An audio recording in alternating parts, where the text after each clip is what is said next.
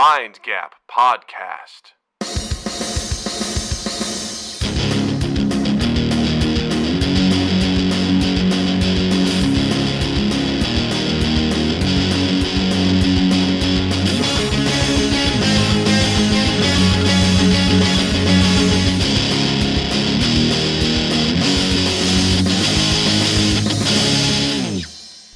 Everybody, welcome to Mind Gap Podcast. I'm Doug. I'm Justin, and we're Jarryd-less this week, and that makes me sad. I wish we had Jarryd every week because he has amazing stories. He does, honestly.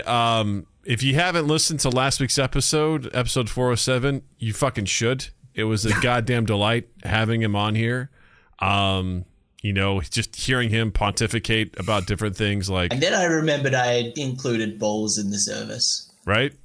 And I'm so happy. Saying such powerful things like... You've got to get your dick out. You know, just lots of powerful things. Really? It was great. It was riddled with so much fun stuff. We covered one topic that we wanted to cover with him. Yeah. It was so much fun. He's such a great guy. I'm so happy he's part of our community, and it was an absolute joy to have him on here. So Jarryd, thank you for being on here. And if you haven't heard that episode, definitely check it out. It was a great one. We talked about Huntsman spiders. We talked to him about getting his back crack and sack waxed. We talked a little bit about aliens, chlamydia. Yeah, chlamydia and koalas. Like, it's some great times, man. Great clips. We spanned the gamut. We really did. Yeah. So much fun. So many things. I was like, I got to write down all these time codes. Like, these are so much fun. It was, I think, last week. So, yeah, we tend to write down, if we remember, we've got in our little notes thing that we have pulled up here, we have a potential clips section where we just make little notes. And yet last week's was by far the most potential clips that we ended up with. Yes. I think we had 8 potential clips that we could easily pull, each one better than the last one. Yeah. It was a lot of fun. And Jarryd is just such a great sport. Not only that, I appreciate him sharing stories, personal, vulnerable stories, you know, and being able to laugh about it. I think it's the best. Absolutely. So go check that one out because it was a fucking one for the books. It was fucking wonderful. And, you know, some people have been saying, hey, man, how can we support you? How can we support the podcast? And I have a very simple and free way for you to support us. And that is go to youtube.com/mindgappodcast and watch our stuff. Watch it, like it, hit the subscribe button, and comment on our stuff. That is the easiest thing you can do, the simplest way you can support us. We're really trying to drive our traffic through YouTube, and that's kind of like our goal, you know, our goal to sort of get partnership status with them. So if you could do that and just on the regular, when we post something, hit the like button. If you haven't, hit the subscribe button. If you could just leave us a comment, drive up that sort of algorithm jazz, that would mean the world to us. And if you're feeling really generous, you can share the link to what you're watching if you find it amusing or a short or anything. Sharing is if you want to go that one extra mile. Yes. That's if you find it that funny and you want to share it to your circle of folks, it would mean the world to us because you never know, we could gather more people that way. So that is a really big call out. Look, in fairness, you could share us if you find us idiotic, too. True. You can share us around and say, hey, check out these dum-dums. They're talking about koalas and chlamydia, and I have no idea what's going on. Look at these dummies, you know? Yeah. But seriously, that would mean the world to us. If you could do that, it would help us out tremendously. So please do that. Please support us in that way. There's links in the description for merch, for our Patreon. Of course, our Discord, if you want to join the community, please do that as well. But the big thing is going to YouTube and... engaging with us there would mean the absolute world to me and to Justin and to, honestly, the whole goddamn country. And this country needs it right now more than ever. Yeah. If you want to sow the divisions and really, like, bring this country together, go to YouTube and watch Mind Gap. I think that's the bottom line. You know, politics may drive us apart, but Mind Gap brings us together. Yeah. You got to get your dick out. You know? And that's such a good, clean clip too. It really is. I think really the best. What I was happy about is every time he gave us an unintentional sound drop, somehow you and I were very quiet around it. Yeah, it was you gotta with Jarryd, you gotta let him just go because you're gonna get gold. Well, that we were intently listening because it's so interesting hearing him go through great detail about getting his back, his butt crack, and his ball sack waxed. And it was like just listening, and then he's just, you know, says, you know. And then I remembered I had included balls in the service. Right. Yep. It's just, it's classic. You can't forget stuff. You included the balls. Mm-mm. Nope. Don't forget about the balls. You can never forget about the balls. There was an 11th commandment on that stone tablet that Moses dropped on his way down from the mountain. And that one was, you know, just, you know. You got to get your dick out. You know. That was number 11. And then number 12 was. And then I remembered I had included balls in the service. Don't forget the balls, you know. You can't forget the balls. Yeah. Yep. So good stuff. Good stuff. One thing we did not get to last time was that you were missing from episode 406. Because the wonderful Seth Tremel filled in for me. That's right, because you were celebrating a very special occasion down in Mexico, Missouri, you know? A place that you've always wanted to go to get a quiet beach getaway. It's not really a beach. I mean, I'm sure there's like a pond there or something. It was a riverbank is what it was. Yeah. It was a creek bank. Yeah, more of a creek. Yeah, probably it was a creek bank. Yeah. Yeah. And creek bank, great place. It wasn't great interest rates. It's a local place. You can get your loans for what you need, you know. It's don't go to the credit union, go to creek bank. Don't go to these fucking, you know, Bank of America. I mean, Jesus Christ. I mean, they're getting sued for overdrafting people all the time just because, absolutely. You know. But the Crick Bank is going to take care of you. They'll never charge you for overdrafts. That sounds so awful saying it to me. Does Crick sound bad to you as it does to me? I know I have a past with that word. Oh, very much. When you first said the word cricker, I was like, I don't think is that something we can say? And it is. Look it up. It sounds horrible. I mean, it's not okay if you say it in the wrong place or the right place. If you want to start a fight in my hometown, then fire away, you know? Yeah, absolutely. You know, a lot of white people don't have a lot of like really bad pejorative terms. You know, most of them are honky and cracker and they're hilarious, you know? Yeah. Like there's not really much. Cricker is in my neck of the woods. That starts a fight. That's a fight. People, word right there. I've said it so many times, and man, I just remember the shit I saw kids in school calling each other that name and just like fucking throwing down their backpacks, getting each other's face. So when the teachers break it up, they're like, I'll see you at the pond after school. You know, you're not helping your case, you know, and just, yeah, man, it was wild. But anyway, you went to the Crick Bank just to see how Middle America, you know, does its local loans. You know, I always wondered. I've heard you speak highly of you know the bank and its facilities, and I, you know what, it didn't disappoint. It did not. Yeah. Yeah. You walk in and they give you a natty light you walk in. They're like, hey, I thought it was weird, but it was very refreshing. Refreshing. You know, like, cool. I need some water. Thank you. You know, absolutely. I was dehydrated. I didn't realize how humid it was here. Yeah, very humid. Yes. Yeah. Shveti. It was sweaty in the creek bank. But no, you went to Mexico. I went to Acumal, Mexico, which is in the Gulf side or the Pacific side, the east side, if you will. I went to the east side of Mexico. East side, Mexico, represent. Yep. And it's beautiful. If you're ever looking for a getaway, I highly recommend going to Acumal. And there's a place called Turtle Bay, and you can snorkel with sea turtles, and there's a hotel right on the bay. It's fucking gorgeous. Beth and I went down there to do nothing, and it was everything. I have told Beth for like the last 10 years, I'm like, I just want a vacation where I don't feel like I need a vacation when I get back. And some of those vacations are fun. Like, you know, you go out, you know, you have a kid. So when you guys go out, I'm sure you tend to... You guys came up here, we went horseback riding. And when you guys go other places, you know, you go see this and you do that. You go to Disney World, you hit the parks. And sometimes it can get really exhausting. You know, we go to Canada. It's hiking and it's, you know, driving through Glacier National Park and all these things. It's shitting in the woods. You know? It's shitting in the woods. It's running away from bears. While you're shitting in the woods. Look, don't come across a bear who's shitting in the woods or else you will need to run away from it. That is the rule. It's on Canada's money, actually. It's on the coin up there. But I'm like, I just want to sit on a beach. I want to do nothing. And so she Beth did a wonderful job planning this, and it kicked off with this incredible surprise that I had no idea about.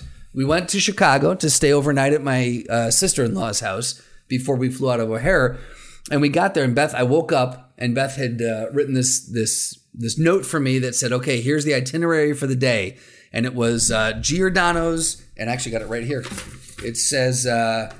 Happy 40th birthday. To kick off the celebration, I've put a day of birthday shenanigans together in the city of Chicago. Step 1, my sister's house. Step 2, Navy Pier. Step 3, Sweet Mandy B's. Step 4, Giordano's in the South Loop. And I'm like, that sounds like a great way to have a Chicago day before we go to Mexico. And I was thinking, she was like, I absolutely thought that you were going to figure it out. And what she did, what she was smart about, is that step two, Navy Pier. That had me so hyper-focused on Oppenheimer. I was convinced. I'm like, oh, well, she got us. She thinks she's being coy and saying we're just going to go to Navy. I figured this out. Okay, we're going to go see Oppenheimer in IMAX, and it's going to be awesome. I was so excited about it. I kept bringing it up in the car. We get to my sister-in-law's house, and as we're walking up, we get out of the car, and the neighbor goes, oh, looks like it's going to be a fun party. I didn't know that. Oh, it looks like it's going to be a fun party today.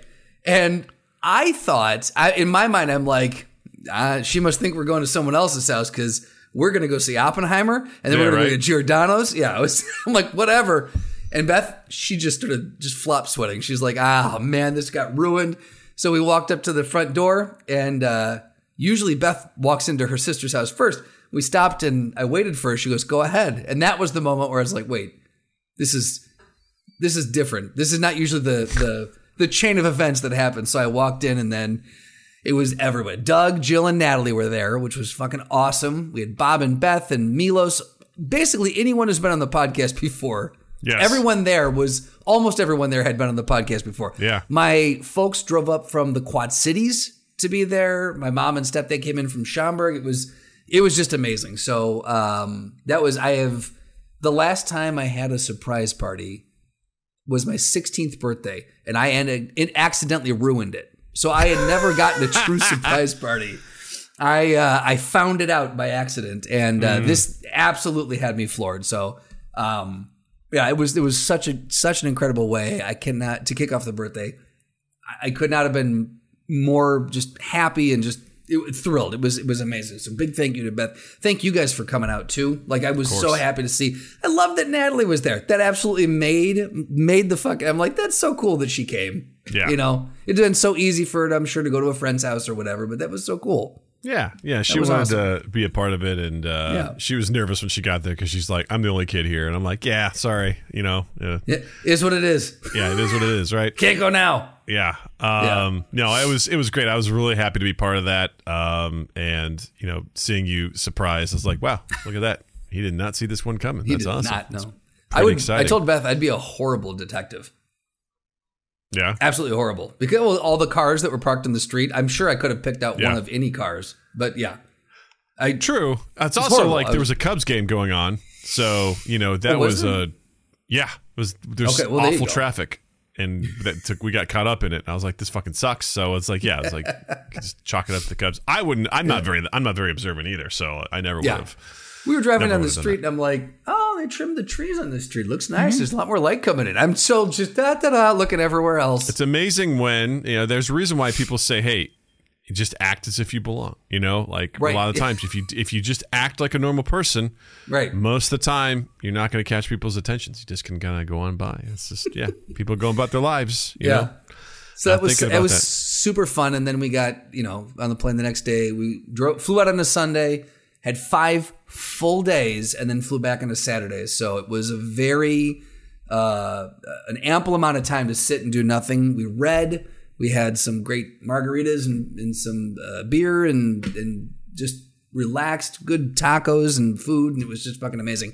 And then one of the highlights of the trip, because of this guy sitting across from me on this computer screen right here. Hi.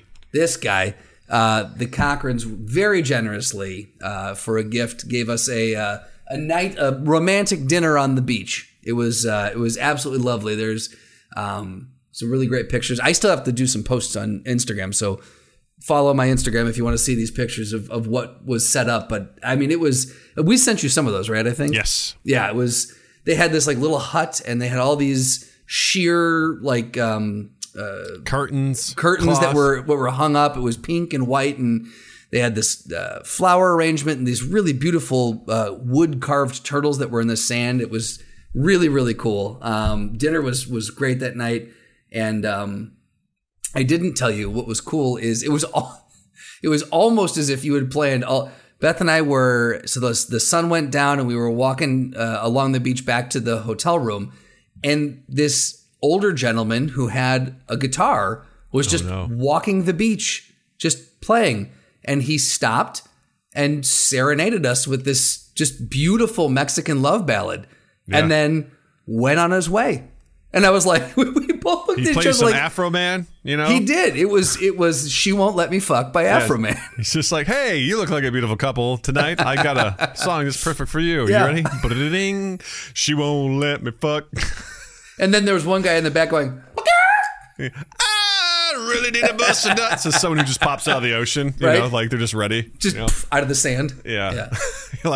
You're just like, this is exactly what I needed. Doug set this up. I would have known you set that up. You're like, Doug was involved with this one, you know? Yeah. No, it was the weirdest thing though. I was like, this could not have been more out of some fucking movie or something. But it was, he had a great voice too. It was the weirdest thing. That's awesome. But it was absolutely, like, that kind of capped off an already just incredible night. And then we did some snorkeling. We saw like 3 sea turtles, like 4 stingrays, myriad of fish, and some like coral reef. It was just, again, all of it was absolutely stunning and super relaxing. So I had a really, really great 40th birthday. It was really nice. Were you worried at all that you're starting this new decade based on a lie? Based on a lie? Yes. Oh, with the surprise party? Yeah. Yeah. One of the people that's closest to you in your life lied to you, and that's how you started your new decade. No, and I'll tell you why. If it had happened on my birthday, yes, but I ended my 30s on a lie, and I was okay with that. The new decade started. There you go. The new decade started clean. There you go. That's a good way. And I was okay with that. Yeah, that makes sense. I do think that it didn't count though because I wasn't in the country. Ah, that's so true. That's how that works. I need to call. Mexican time's different. Right, and that's why I don't. You know, like in Vegas, like you're not really married, but you know, you are, but not really, you know, so I feel like that's kind of how it goes here. Yeah. So I don't know if I need to call the Pentagon and get like official ruling. That is who you call when it comes to your birthday, when you're traveling abroad. It is the Pentagon, you know. Is that 511? What's the number for the Pentagon? Yeah, it's 511. Okay, cool. Yeah. 811's if you want to call before you dig, you know, make sure you don't hit the gas line, you know. 411's like, hey, I don't have an emergency, but I have a question. 511's like, yo, I have a birthday abroad. What's the deal? Right. Okay. Pentagon's like, we'll get right on it, sir. Answer coming to you shortly. We'll get back to you in 3 to 5 business days. Did you send us your fax? Right. Did you send us the fax? Because it's got to come in through the fax. Otherwise, right. We can't start the process. Did you include a cover top sheet on the fax? Yeah. Cover letter on there? Did you do that? Did you do it? Yeah. I don't know because we don't know who it's coming from then. Exactly.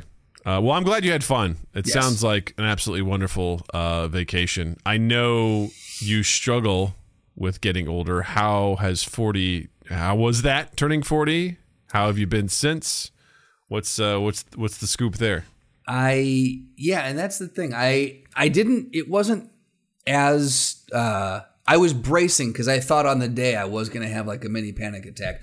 There have been moments leading up to and then just past where, like, when I think about it or when I can't remember what the situation was, but I recently had to say, I'm 40.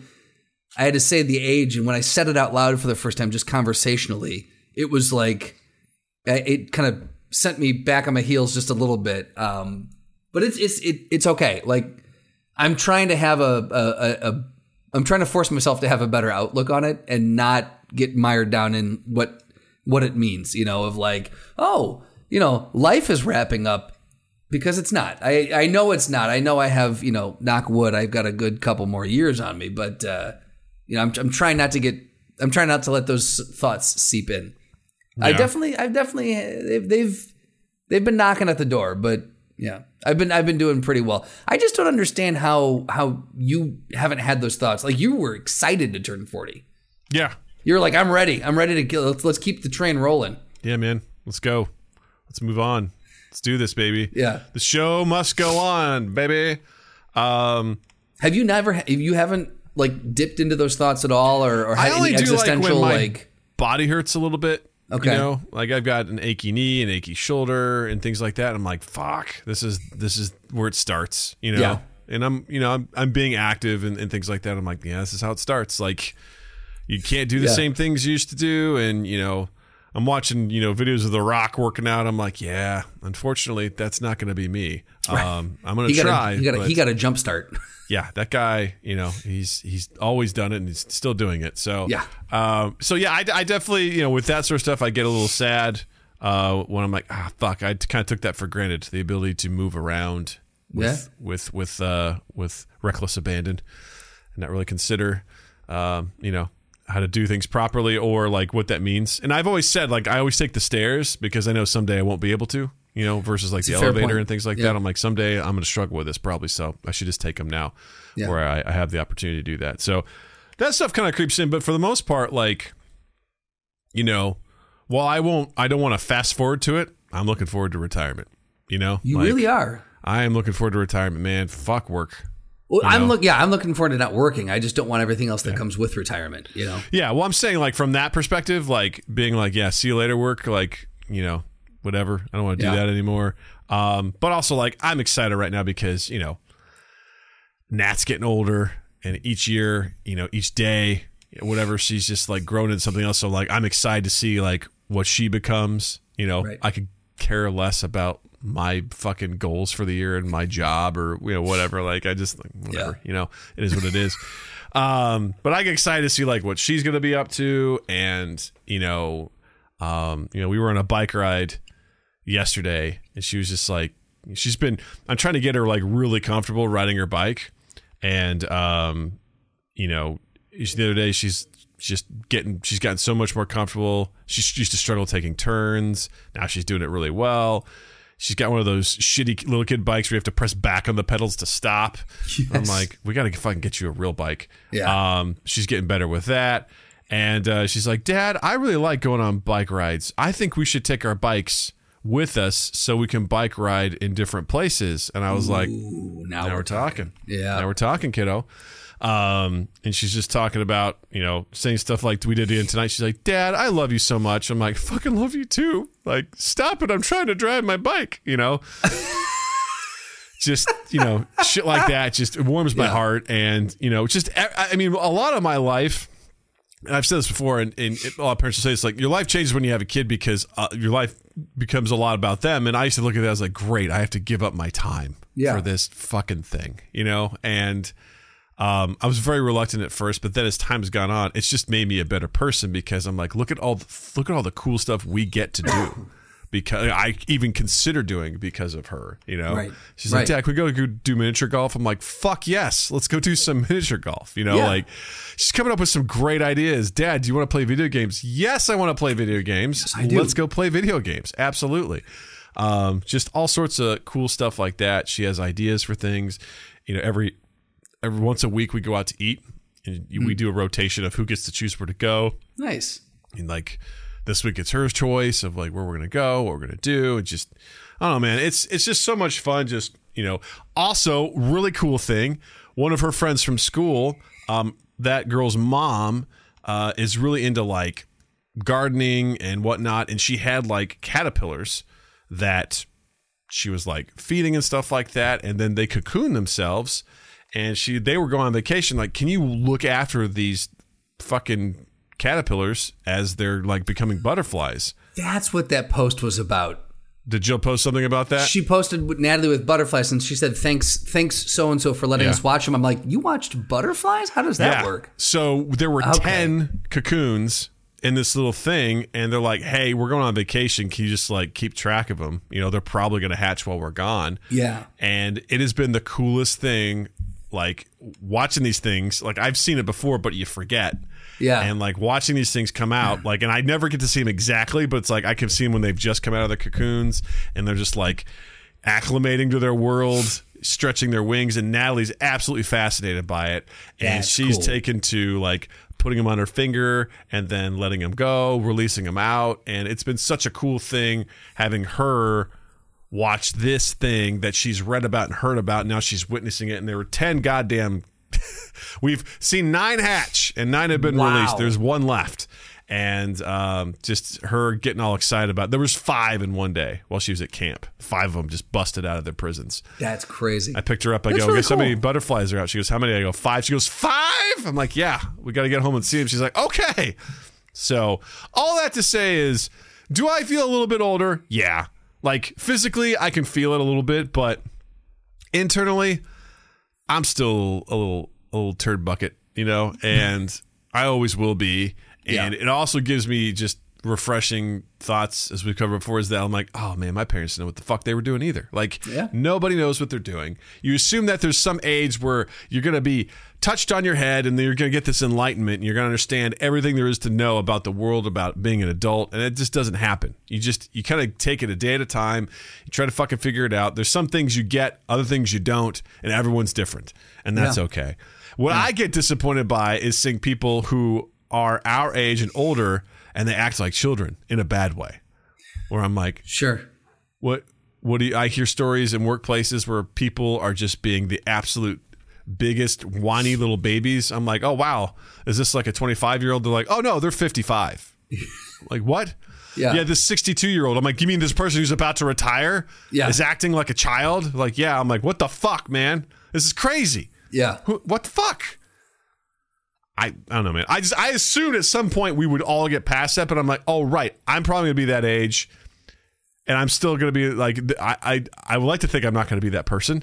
There may be some things I won't be good at, you know, because it's something a newer generation will have hold of. But at the same time, I'm like, when I hear people just doing some dumb ass shit at work, I'm like, you got to be fucking shitting me, you know? I totally hear you, and I agree with that. I think there's a difference. There's a big difference between retaining your youth and acting like a child. Yes. Like, because you and I have talked about what's that? Very big difference. Yeah. You and I have talked about this before on the podcast and even off mic, that idea. And kind of like what you alluded to is that at some point you just feel like you're going to get touched in the head and you're going to feel like an adult. And if I didn't look in the mirror mentally, I still feel like I'm 19. Like I'm like, farts make me laugh. I still like when I watch Dumb and Dumber, I'm like, that's a good fucking movie. I think that's funny. You know, like I still have a level of immaturity or youthfulness or youthful exuberance in my mind. And then, you know, your body is a different story. You're like, oh, you are 40, but I don't feel like a quote unquote adult. I keep waiting for that switch to flip to be like, yep, here it is. Now I'm adulting full time. And I think that's good. I think it's a good thing which also makes me realize that our parents probably had that feeling, probably still do, because I don't think that that's ever going to change. So I feel like that's something that most people kind of hold on to. It's just not really talked about. It's just kind of it's an unspoken agreement that everyone's just there. But the big difference between that and acting like a little asshole, acting like a spoiled brat, acting like you're actually 19. Yeah. And that's and it's like, no, dude, if you're in your adult years and well into your adult years, then there's a way to hold yourself in public, and it needs to happen. I think there's definitely a wisdom that comes from just being on the earth over time. Like there's some things you should just like gather and pick up on, and then there's I would hypothesize here is there's a generational divide with how people think things should go, what they were used to, and how things have rapidly changed. And I think there's an issue with that sort of stuff. Like I'm going to go on a little bit of a tirade here. I am sick of the good old boy way of like running a business or corporate America. Oh, and I'm, let's do it. Let's get into it. I'm over it. I'm over the idea of like the fact that there's people out there that just they will not commit themselves to the program of remote work. They keep trying to be like circumvent it. It's like, no, this is what people want. I sent Jill an article the other day from the Wall Street Journal that talked about organizations that lean into remote work find more and better employees because employees at this point in time favor remote work over being forced to go in. That is the rule of law. And any place that refuses to acknowledge that, you know, they're on the losing side of this. They will be, because people have gotten a taste of this and they're not giving it back. They refuse. Right. They refuse to do it. And we've talked ad nauseum off mic about the benefits of this and why it makes sense to do it. And the people that are like, nope, you gotta come into this place, this real estate that we've overpaid for and overinvested in. We've got to justify its reason for being. So you need to be in here, because there's people that also believe if I don't see you in person sitting in a desk, then I don't know if you're being productive. Right. Which is such an absurd, bonkers way of, I'm just like, listen, if someone's a shit employee, you're going to find out one way or another. Whether they're in the office or they're working from home, they're going to be a shit employee, and you're going to find out. All right. So or not the idea that, oh, someone's working from home, now they're going to be a bad employee. I'm like, no, they always were a bad employee. So, you know, fucking get your head around it, you know? Yeah. They were just a bad employee. They were just better at hiding it in person. Yeah. Yeah. I think the other thing is, you know, what a way to treat your employees like children. Yeah. What a way to say, like, hey, we don't trust you. We have to monitor you, or else we don't trust you doing your work. I'm like, we're all fucking adults here. And like you said, if you don't pull your weight, it's going to show. And then guess what? You're fucking shit canned. Done. Yeah. It's going to happen. Yeah. I also despise the idea of, I've heard someone talk about in their workplace, there's just this idea that you always have to be chasing something in your career. Like, what's the next? Where are you going to next? Yeah, do you want to do this? Do you want to be this next thing? And they're like, no. Actually, I'm fine where I am. And that is looked at as, oh, you don't care. It's like, no, I'm really good at what I do. I don't have no drive. I don't want more responsibility. Right. I don't want more of this stuff. This old-fashioned idea of you have to become a manager to grow in your career is insane. It's absurd. Absolutely. And I fucking reject it wholeheartedly. And there's a lot of places that are, you know, that talk about that. When someone first brought that to my attention, I was like, holy shit, you're right. Like, the idea is like, I got to get to that manager spot because that's where the money is. Right. And statistically, it's true, right? Because you're managing people, but it's a different skill set than an individual contributor role. If someone's really good at sales, they're fucking killing it at sales. That does not mean they're going to be a good sales manager. No, absolutely not. Just like if someone's an excellent athlete, doesn't mean they're going to be a good coach. Yeah, absolutely. That's not how that works. They are two extremely different skills. And so there's starting to be an understanding, at least the good places are like, yeah, these are two very different skills. Sometimes they correlate, sometimes they don't. And I'm a big proponent of like, hey, is this person doing a fucking amazing job in their role they're in right now? Yeah. And they want to keep doing it? Then find a way to reward them for that. Don't just be like, sorry, you're capped here. Yeah. That's as far as we go. I'm like, well, what can we do to figure out a way to keep them here? Because they're an asset. They're doing great work. How can we challenge them? How can we, you know, find ways to motivate them? And that's another thing. Everyone just assumes people are motivated by money, which is not always true. Sure. People often assume, is the case, but is not a hard, fast rule at all. The idea that people think everyone is motivated the same, everyone communicates the same, and everyone works the same. It's just it's such a huge fallacy. And the idea of like, sometimes it is about the money. Sometimes it's like, hey, I know what I'm worth. Fucking pay me what I'm worth. Right. Other times it's like, you can throw all the money in the world at me and I'll burn this place down. I don't give a fuck. Like, I hate this place. I hate everything about it. I hate this job. This culture sucks. Money's not what I need. Right. Or sometimes it's like, hey, I need to change my role. I need to change my position. I need to change my job because what I'm doing right now is I'm motivated by change. Right. And so understanding what people are, because I heard a story recently where someone really wanted to get into this new role because they wanted the responsibility of that role. And there was a senior leader who's like, sounds like someone's just wants more money. It's like, if you knew this person And if you talk to them on a regular basis, you'd know they're significantly interested in this role, being client-facing, getting an opportunity to do problem solving. And yes, this particular role does come with an increase in pay. But if you sat down and actually talked to them, you'd realize they're not just chasing a paycheck. Right. It's more complicated than that.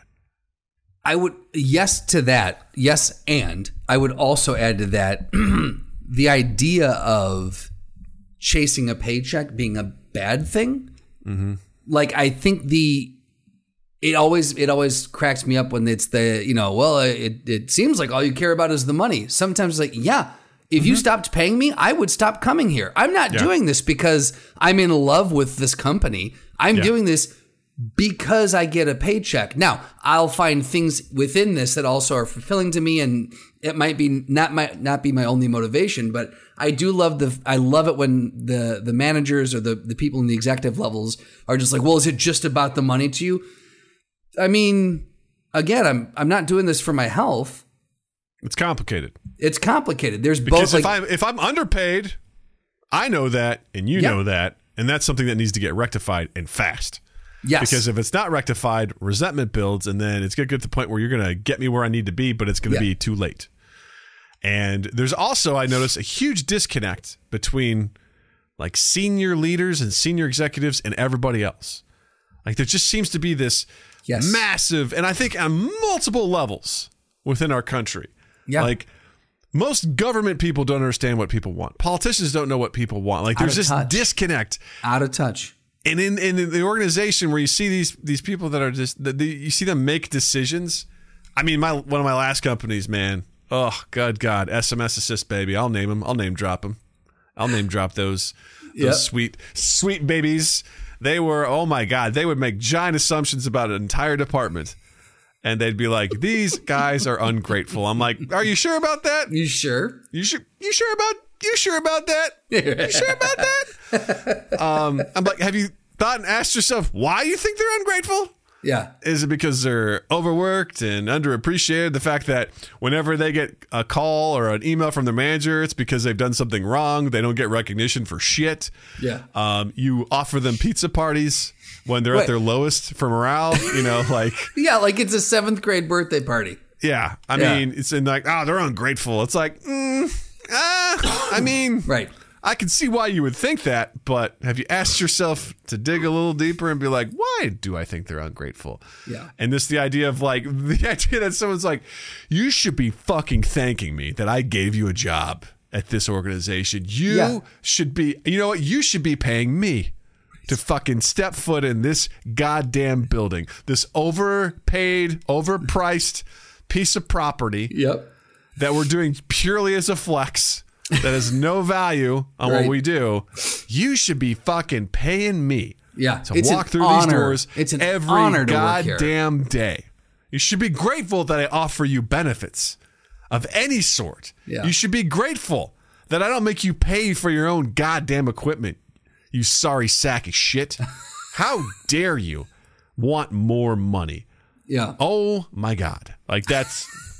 Yeah. The idea of money shaming, you know, again, not saying that money is the ultimate motivator, but the idea of money shaming or shaming someone when they are going for more money, it's lunacy. It's lunacy to me. It's absolutely crazy.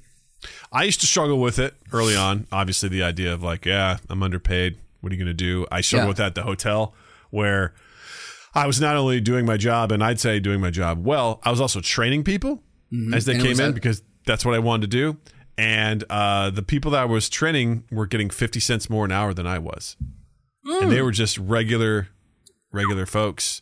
And I just sat there and I just took it. Like, I didn't know what to do about that. Because for me, it was, at the time, it was more important to have some sort of responsibility because I really wanted that. Yeah. But I didn't know how to go into my bosses and be like, hey, I know the people that I'm training are getting paid more than me. Right. That seems like a problem, considering A, I've been here longer, B, you can rely on me, C, I'm actually training them, I'm taking more responsibility. Like, training is outside my normal purview. So I am going above and beyond what you hired me to do. Mm-hmm. And for the record, I want to do this. I would like to keep doing this. So how do we, I could do it in a good way.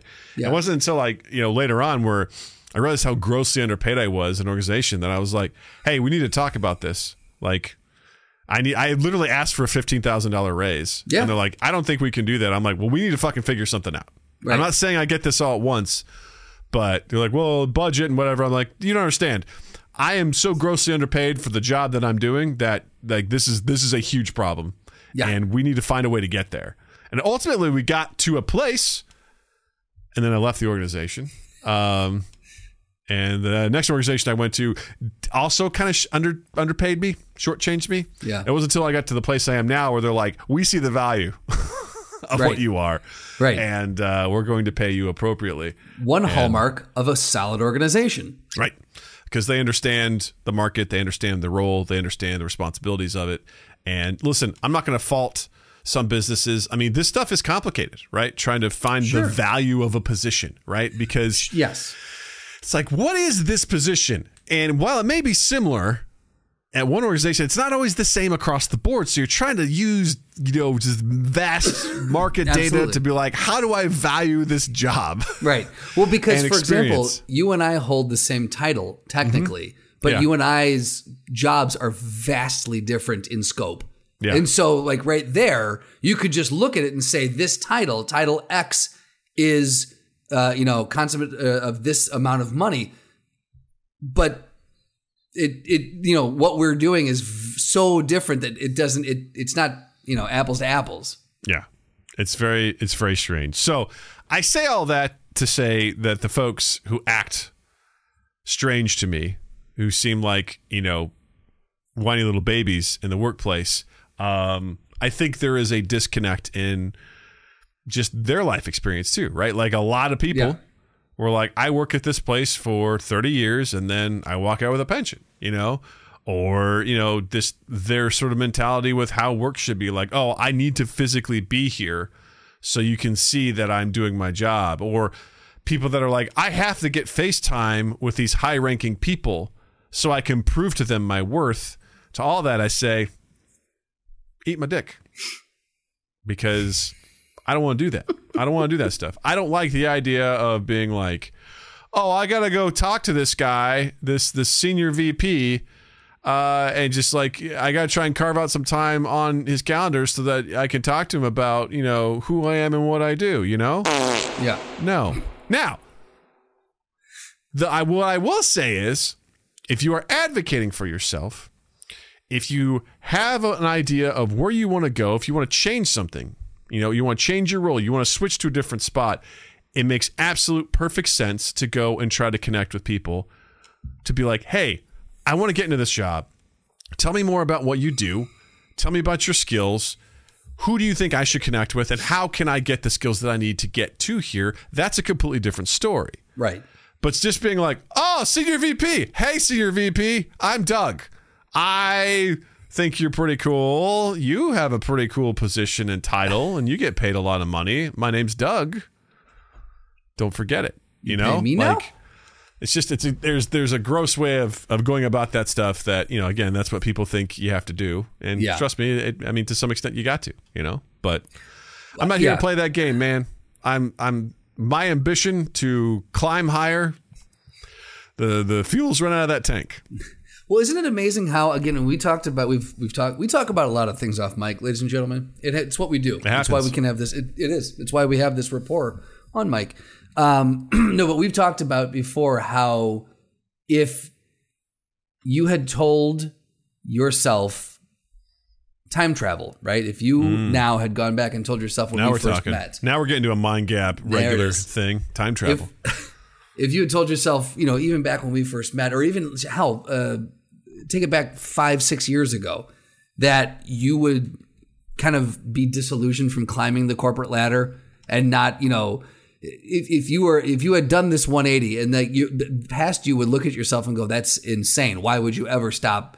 Why would you ever stop that climb? Because that's what you do. That is what, because I think that's, at least it has been for so long, how we have been programmed to just go, you get the job with the pension, you work X number of years at this place, you get the gold watch, you retire, blah, blah, blah. And it's this, everyone does this thing. And if you're not still growing, you're dying then.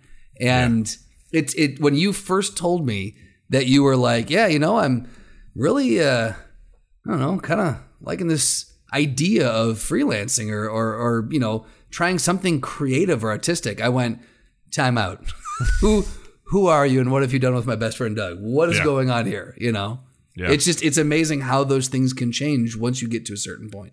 Well, that and the pandemic had a huge part of that. Just, you know, absolutely totally made me, it shifted everything about work to the point where I'm like, wait, why are we going into the city every single fucking day? Why are we spending all this money to commute, pay for parking, take the train, walk, do that thing, and then come back home? I'm like, absolutely. I've always believed that what I do can be done from home and should be done from home. Like, why are we doing this? And also just being like, what's really important to me?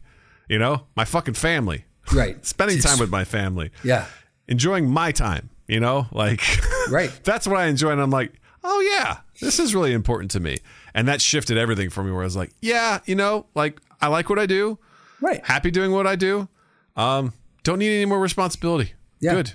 Like I want to take what energy I would put into that. And I want to just kind of explore other interests, other hobbies, other whatevers. Yeah. I've seen people in my team like get promotions. I'm like, good for you. Yeah. Don't want to. I don't want it.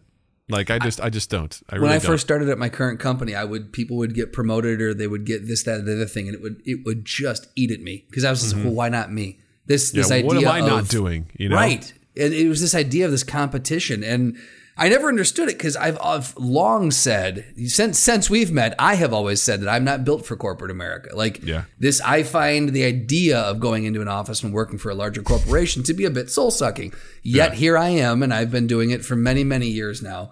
But it was always weird to me to think, why is this having such an emotional effect on me when I don't care about it? And it really takes a while to sit there and think about it and figure it out. And the pandemic was a great catalyst to really push that light years down the road and go, oh, okay, yeah, it doesn't matter. And so now when someone gets promoted, I'm like, that's fucking great. Good for you. You must have done something great to deserve it. It changes the whole game. And to be fair, the people that do get promoted, I'm like, sincerely, like, good for you. Yes, that's what I mean. Well earned, absolutely. Well deserved. I'm super pumped. You must have done something great to do. Like, good job. I worked good with for you. I know how good you are. Yeah. Keep it fucking going. Absolutely. Know? And for me, I've just gotten to the point where I'm like, I don't really want to do anything extra. I'm just happy doing what I'm doing. Yeah. That's what I am.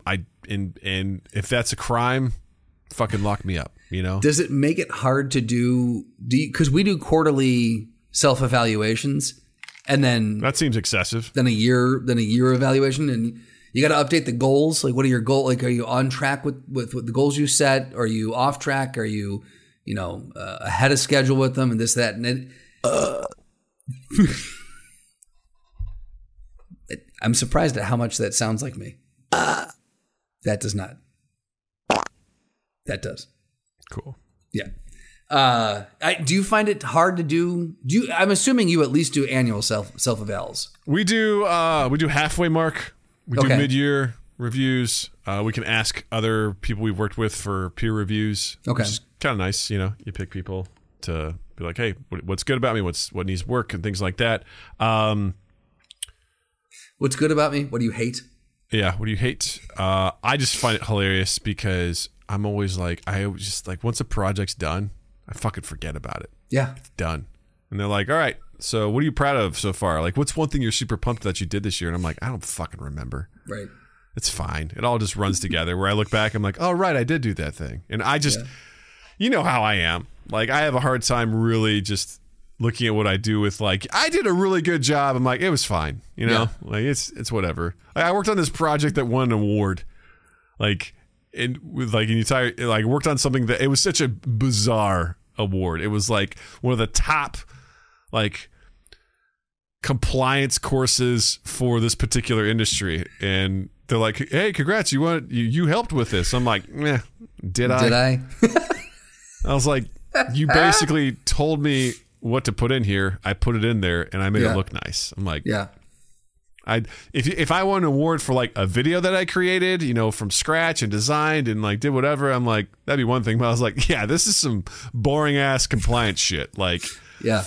They're like, this is phenomenal. In this industry, this is some top grade shit. They're like, dude, you got to put that on your resume. I'm like, I'm not going to put that on my resume. Like, I will not. Do I have to? I was like, I won't.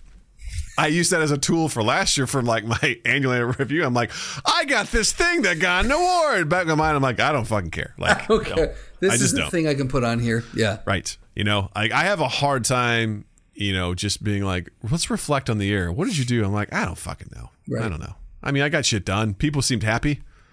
I mean, people were satisfied. I want to be able to put that like, hey, no one complained about anything I was doing. That's got to be a win, right? Yeah. I haven't gotten any complaints. I've been here over 2 years. People seem happy with what I do. Yeah. I mean, listen, am I breaking down? Am I digging up all sorts of new and innovative stuff? No. Is that who I am? Not really. Not really. So I really also really understand where my lane is. Yeah. And I want to stick to that. People are like, how can we market this better? I'm like, I'm not a marketer. I don't know. Ask my podcast co-host. He knows. I don't do marketing. That's not who I am. I have a very limited, like I will run about, you know, 10 meters of the 100 meter dash and I stop. I'm like, you know what? This isn't for me. I can't do this. I ran out of ideas. I don't know how to do this. So yeah, it's great stuff. Also, very interesting and great stuff. This is a big moment for us. I want everyone to sit down if you're not already, and you need to pay attention. This is a Mind Gap exclusive. Oh boy! All right, if you're a long-term fan of Mind Gap Podcast, going back to like in the 200s of the episodes, I used to do fake ads as pre-roll, as like a cold open for the show. Had a lot of fun with it. I did it for about a year before I was like, okay, I got to stop doing this. But I was always amazed at how every single week I was able to come up with some bizarre shit. Yeah, it was amazing. Fake promoting. But one of the ones we did for a really long time that was sort of like an inside joke was Pooph.com. And for the longest time, I would find different ways. I had this very aggressive thing. I found it recently. It was a very aggressive ad for like financial advice. It's like from Pooph.com. You know, it's just like, what are you doing with your finances? What are you doing with your life? Well, you need to fucking figure it out. Head over to Pooph.com now to get all. It's just like this dude, bro. I'm trying to tell you all about Pooph.com. And I would like do something romantic, like, you know, check out the new, you know, dating app over at Pooph.com. You know, just I found a way to make Pooph.com kind of like a thing, and Pooph.com was not a thing. If it was, you didn't want to go there. Well, I've got big news, ladies and gentlemen.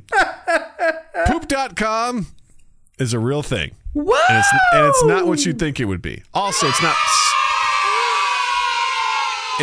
not spelled how you think. It's Pooph.com, probably because Pooph.com is owned by someone and they're doing really awful stuff there. But Pooph.com is a pet odor remover. It's that's the name of it. It's poop, and that takes the stink out of the equation. That's right, ladies and gentlemen. It's there, and it's the logo looks like a butthole, and it's all about getting rid of pet odors. I think my favorite part about this is the fact that their logo is straight up a butthole. Yeah, yeah. It's totally a butthole. Like if you've seen Community, the flag, this is unmistakably a butthole. I'd like to think, I don't know when they were formed, but I would like to think that our podcast influenced this. I like to think so. I mean, I love this. In fact, I'm going to, until I'm told otherwise, I'm going to say it did. I love how this has like a little thing that says poop trademark science. Poop takes the stink out of the equation, completely and permanently dismantling odors on a molecular level. Unlike enzymatic formulas that work slowly and leave odors behind, poop works instantly to eliminate odors at the source. So there's no stink or fragrance. When you use poop, it's as if the odor was never there. And amazingly, powerful as it is, poop is safe for people, pets, and the planet. I love how after every time they say poop, it has a trademark after it. Now, in fairness, it is Pooph. So they have trademarked that spelling of poop, ? Yes. But, yeah. Also, this dancing poo video or GIF, very disturbing. I don't like this dancing poo at all. Right. Yeah. It's just he's aggressively dancing at me, and I don't like it. Yeah. Should we order a bottle? I feel like we need to order a bottle of this just to see what it's all about. Well, what I love about it, too, is this offer is not available in stores. Fill out the form below to order your poop now. It reminds me of like one of those old school 80s and 90s commercials. You needs know? To have the blinking, all major credit cards accepted. Bonus, poo laundry additive. Absolutely free. Yeah, right? But I want to get... There's more. But wait, just there's more. $24.95 plus shipping and handling. And also, it instantly dismantles odors on a molecular level. It makes it sound like it's doing it's doing a lot of heavy lifting is what it's doing. It dismantles odors. It's at the same time, it's threatening. And it's also very scientific. Yeah. It's used by the 5 largest waste treatment companies in the country to eliminate odor and improve the quality of life in the surrounding communities. So am I to understand that there's just a guy who's walking around a landfill with a little spray bottle just... Yep, I mean, it's good. I'm sure that's not what it is, but that's what they make it. That's kind of how that's how I see it. You know, they're like, we use this there, and it's just like, we send out the crew. It's a bunch of guys with super soakers that have like with poop on it. And they're just like... Oh. There's a how to use and an FAQ page, Doug. Oh, my goodness. You want to know how to use it? You find the source of the stink. You make sure poo comes into contact with all of the source of the odor. Go ahead. Give it a good rub-in. No. Let poop work its magic. Moment of truth. Smell it. Is the stink still there? I can just imagine, just using this on,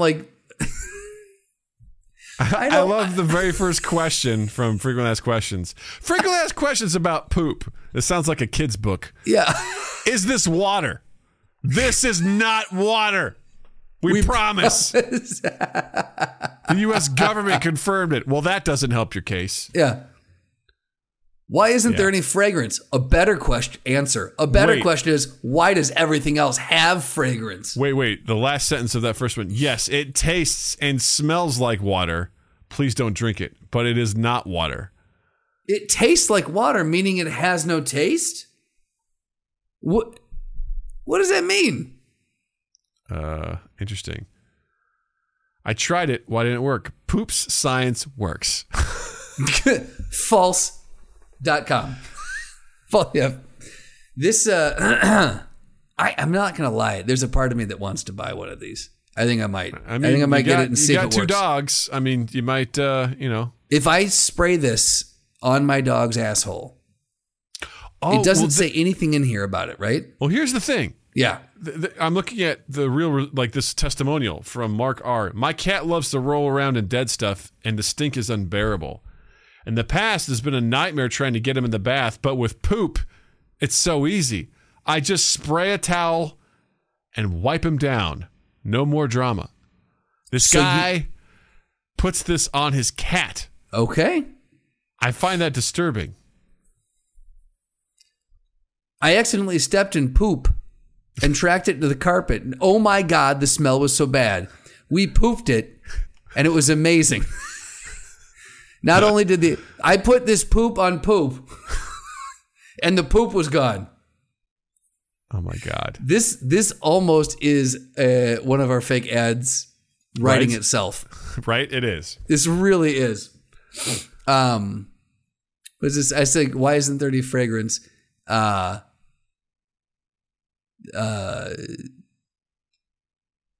fuck it. We could go on this for hours. Yeah. Anyway, so.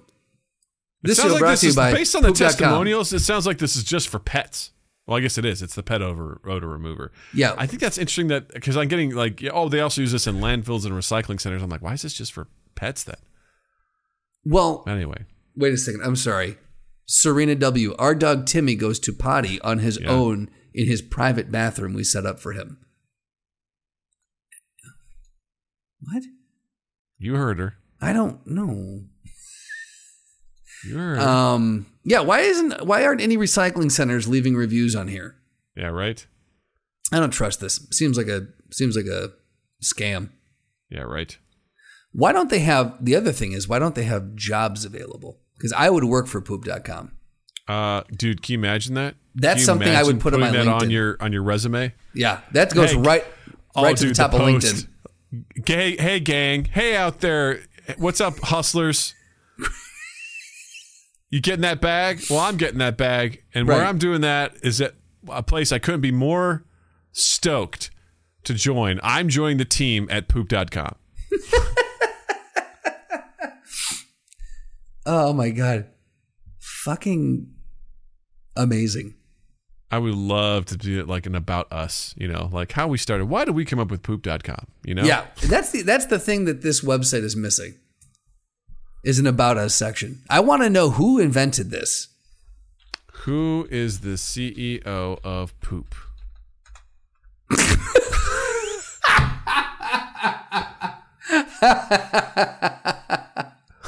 Sitemap. Dude, okay, this makes me laugh even harder. Did you find the answer? I typed in, who is the CEO of Poop? Yeah. And the first answer, the chief executive officer of Poop, is Dwayne. I'm assuming Thompson. Okay. But it's spelled T-H-O, comma, P-S-O-N. I think this person did a typo on their LinkedIn.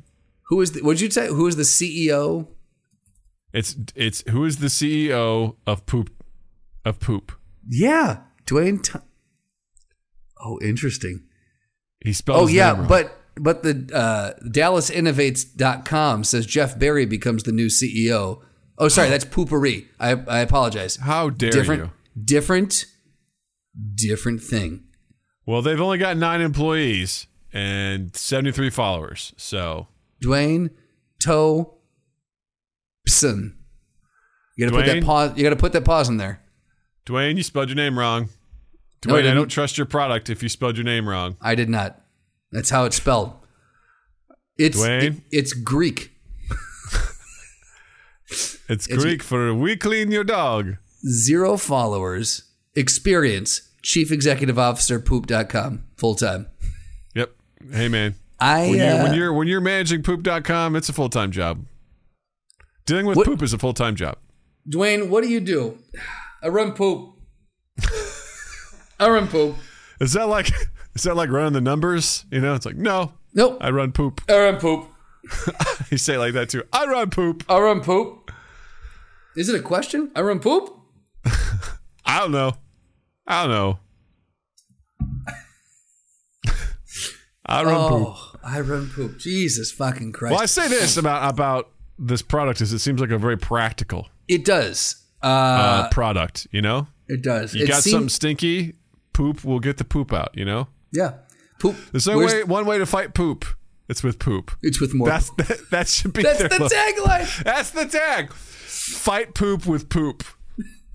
There's only what science has proved. There's only one way to fight poop, and that's with poop. Hi, I'm Dwayne Son. You got the questions, we got the answers. All you do is ask. Practical.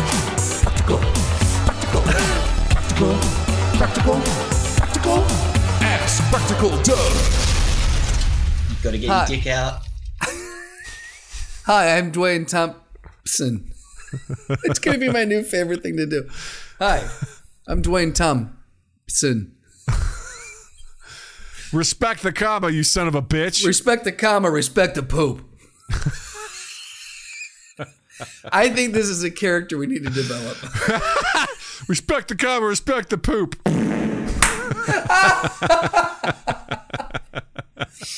Mr. Johnson, that's Thompson. Asshole. Hey. We'll get to the butt in a second. All right. Well, if you've never been here for our Ask Practical Doug segment, welcome. Where have you been is my question. So Ask Practical Doug. Practical Doug's a little Doug who lives inside of Big Doug, and he's very practical. He helps Big Doug through all of life's practical needs. If you would like to ask Practical Doug a question, guess what? You're in luck. You can.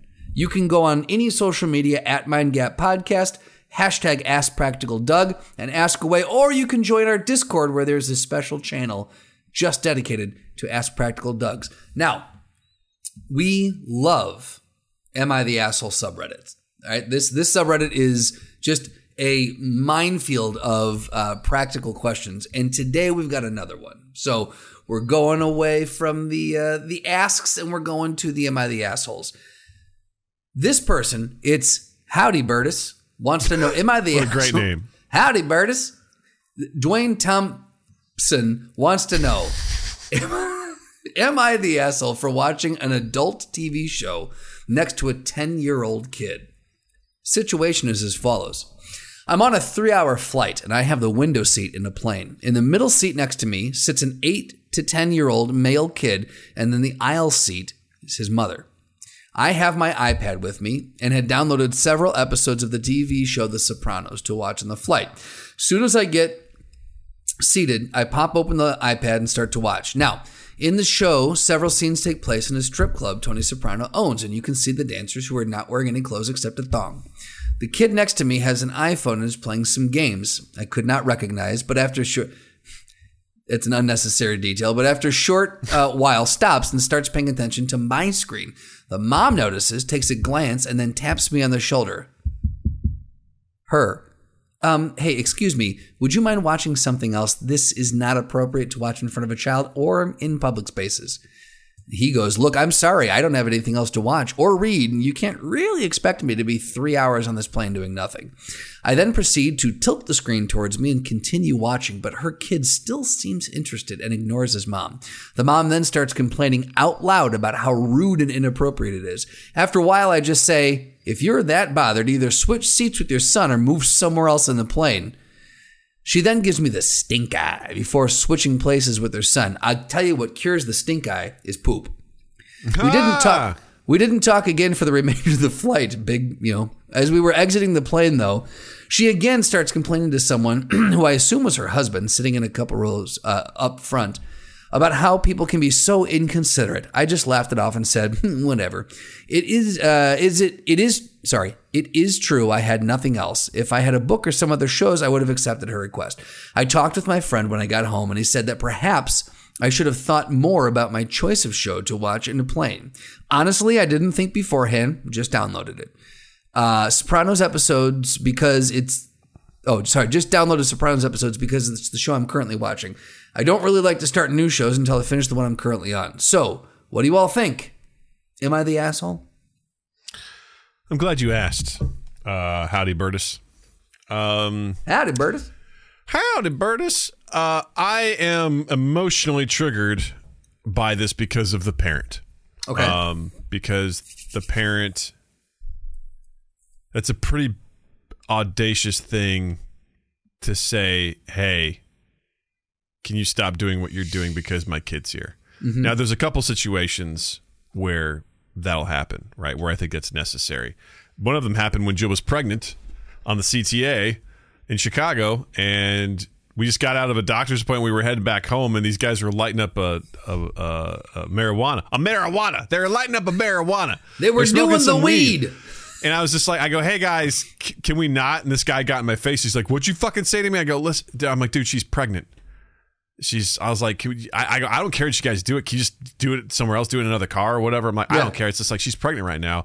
And like one of the guys was like, oh, shit. He's like, I've got a kid. And he started showing me pictures of his kid. And I'm like, wow, this is uncomfortable. And then the guy that was super aggressive was like, let's go, guys. He goes, man, if that was me and someone started smoking around my girl, he goes, I would have knocked them the fuck out. I was like, you're hard to read, man. Like, I don't know what to tell you. Are you giving me permission to swing on you? I don't. You were mad that I told you not to, and then you're like, "Man, if I was you, I would have punched me." And I'm like, huh, "Okay, go smoke.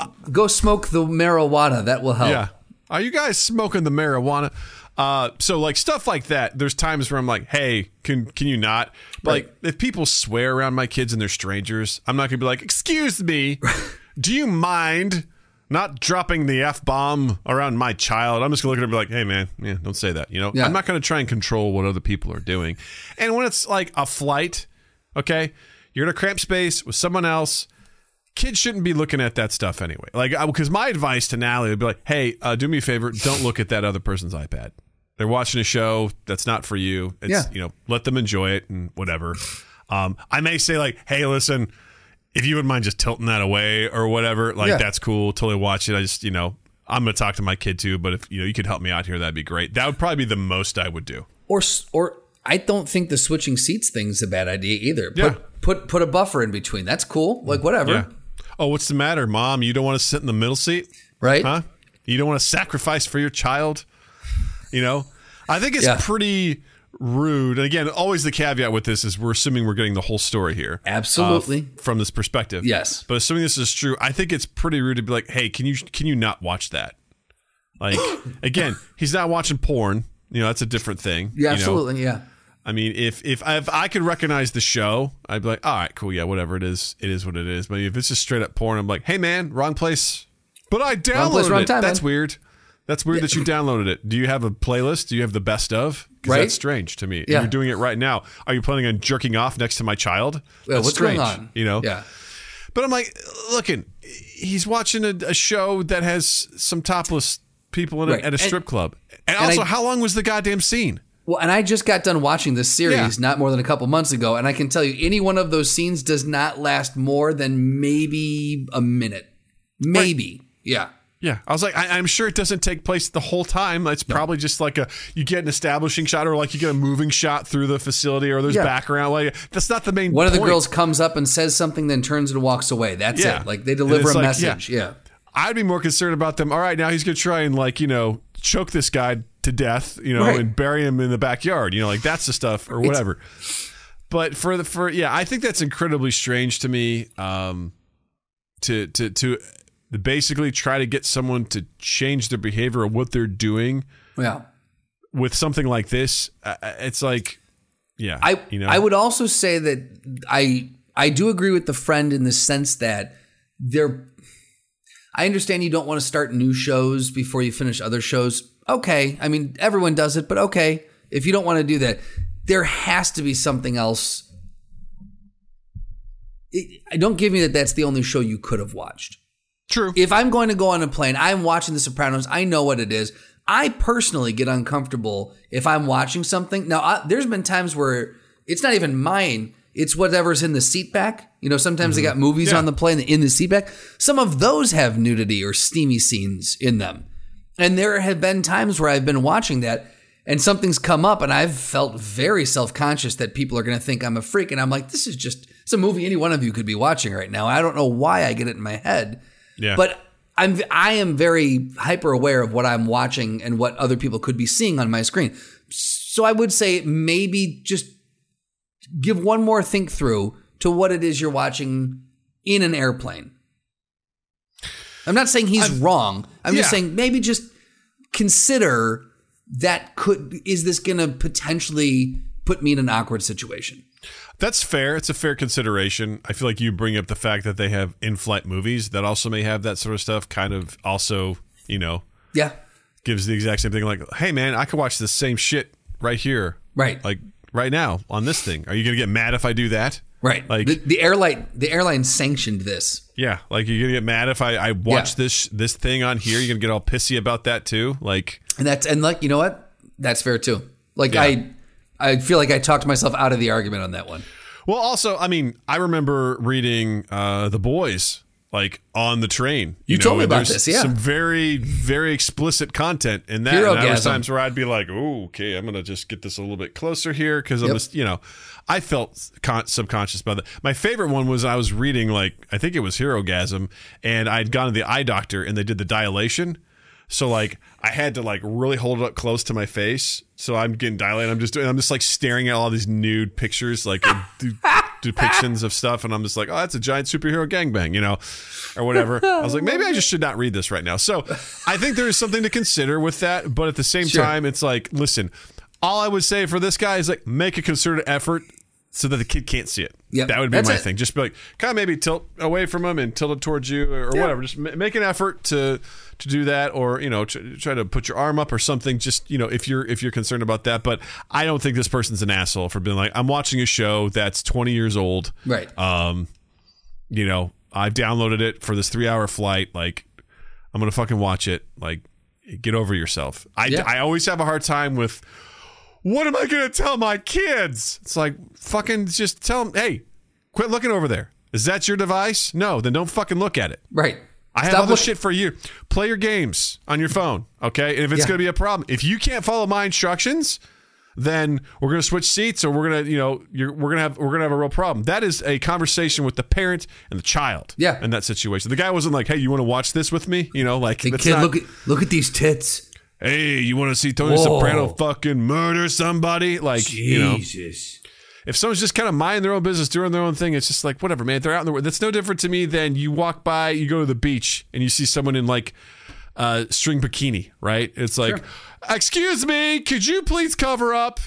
Can you please do this? That's distracting. It's like, get fucked. Like, just, that's the world. Yeah. You know, if you're in an environment where that possibly could happen, then you just fucking deal with it, all right? Like, get over yourself. Yeah. So... Practical Doug rules. This guy's, you know, Howdy Birdis is not the asshole. It is decided. Ha cha cha cha cha cha cha. That was fun. I was trying to find some "Am I the Assholes" this week, and there was a lot of depressing ones. No. Jesus Christ, this is too real. That was a good one. Yeah. I was like, where's a good silly one? I'm always looking for that.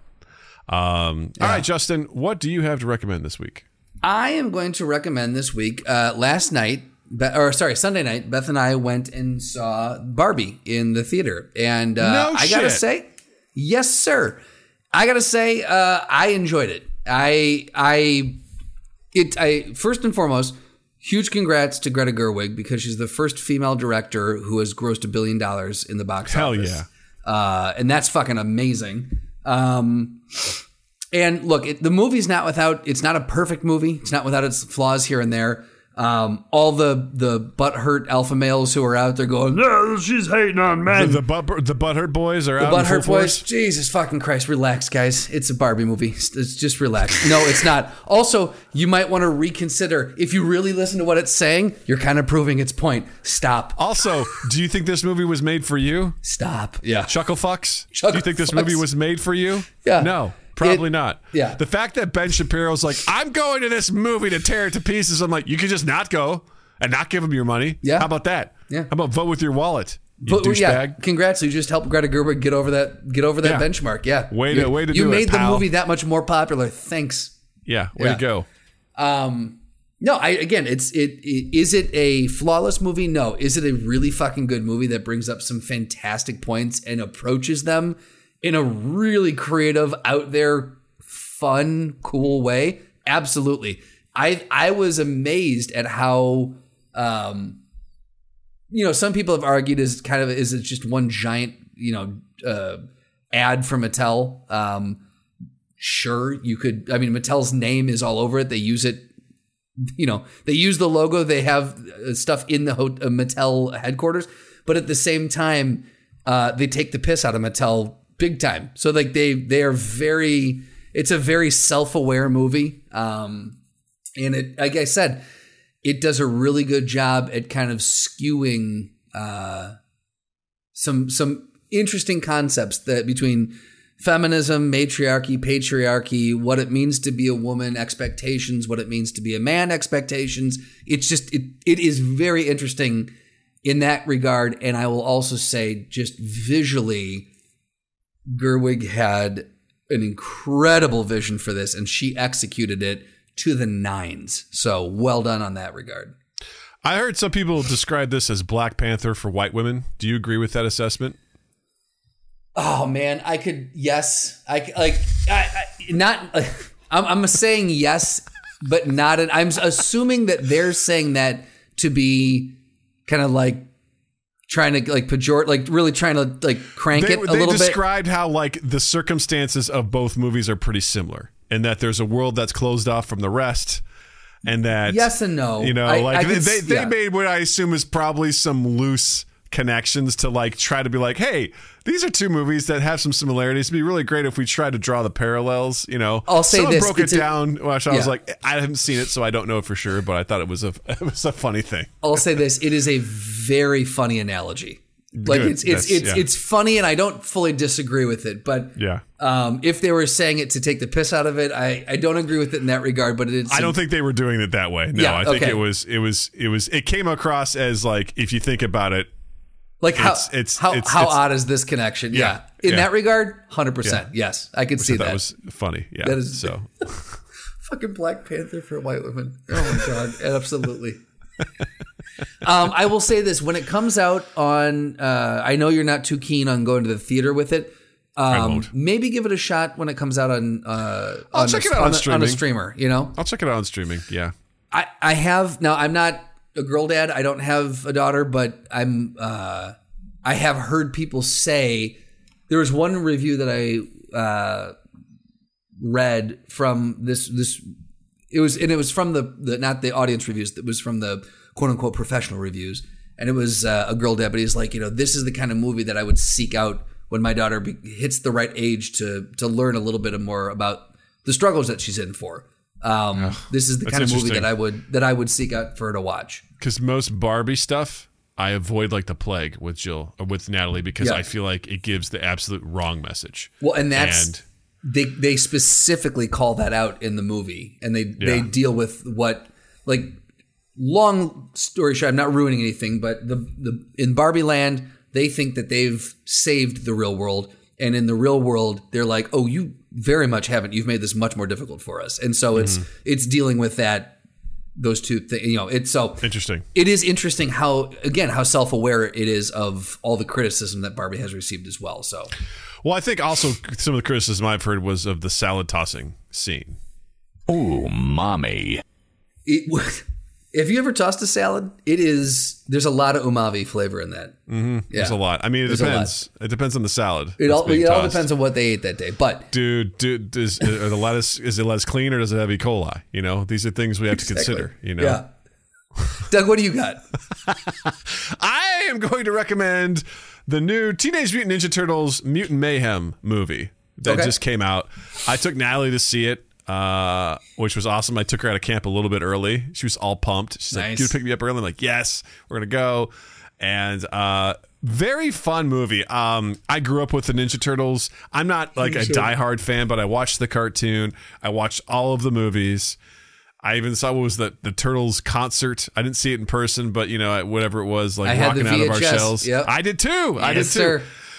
So I was definitely a pretty prolific part of my childhood, but all the other reboots that happened, like with Michael Bay and all the other shit, and I'm like, nah, I'm good. Something about this, because of the art design of it, the fact that it was, you know, produced by Seth Rogen. Yep. I was like, this looks cool. And we saw a trailer before a movie that Natalie went to. She's like, can we go see that? I'm like, yeah, I'll absolutely go see that with you. It's a really good, fun movie. Nice. It has some heart. It's got some Spider-Verse vibes to it.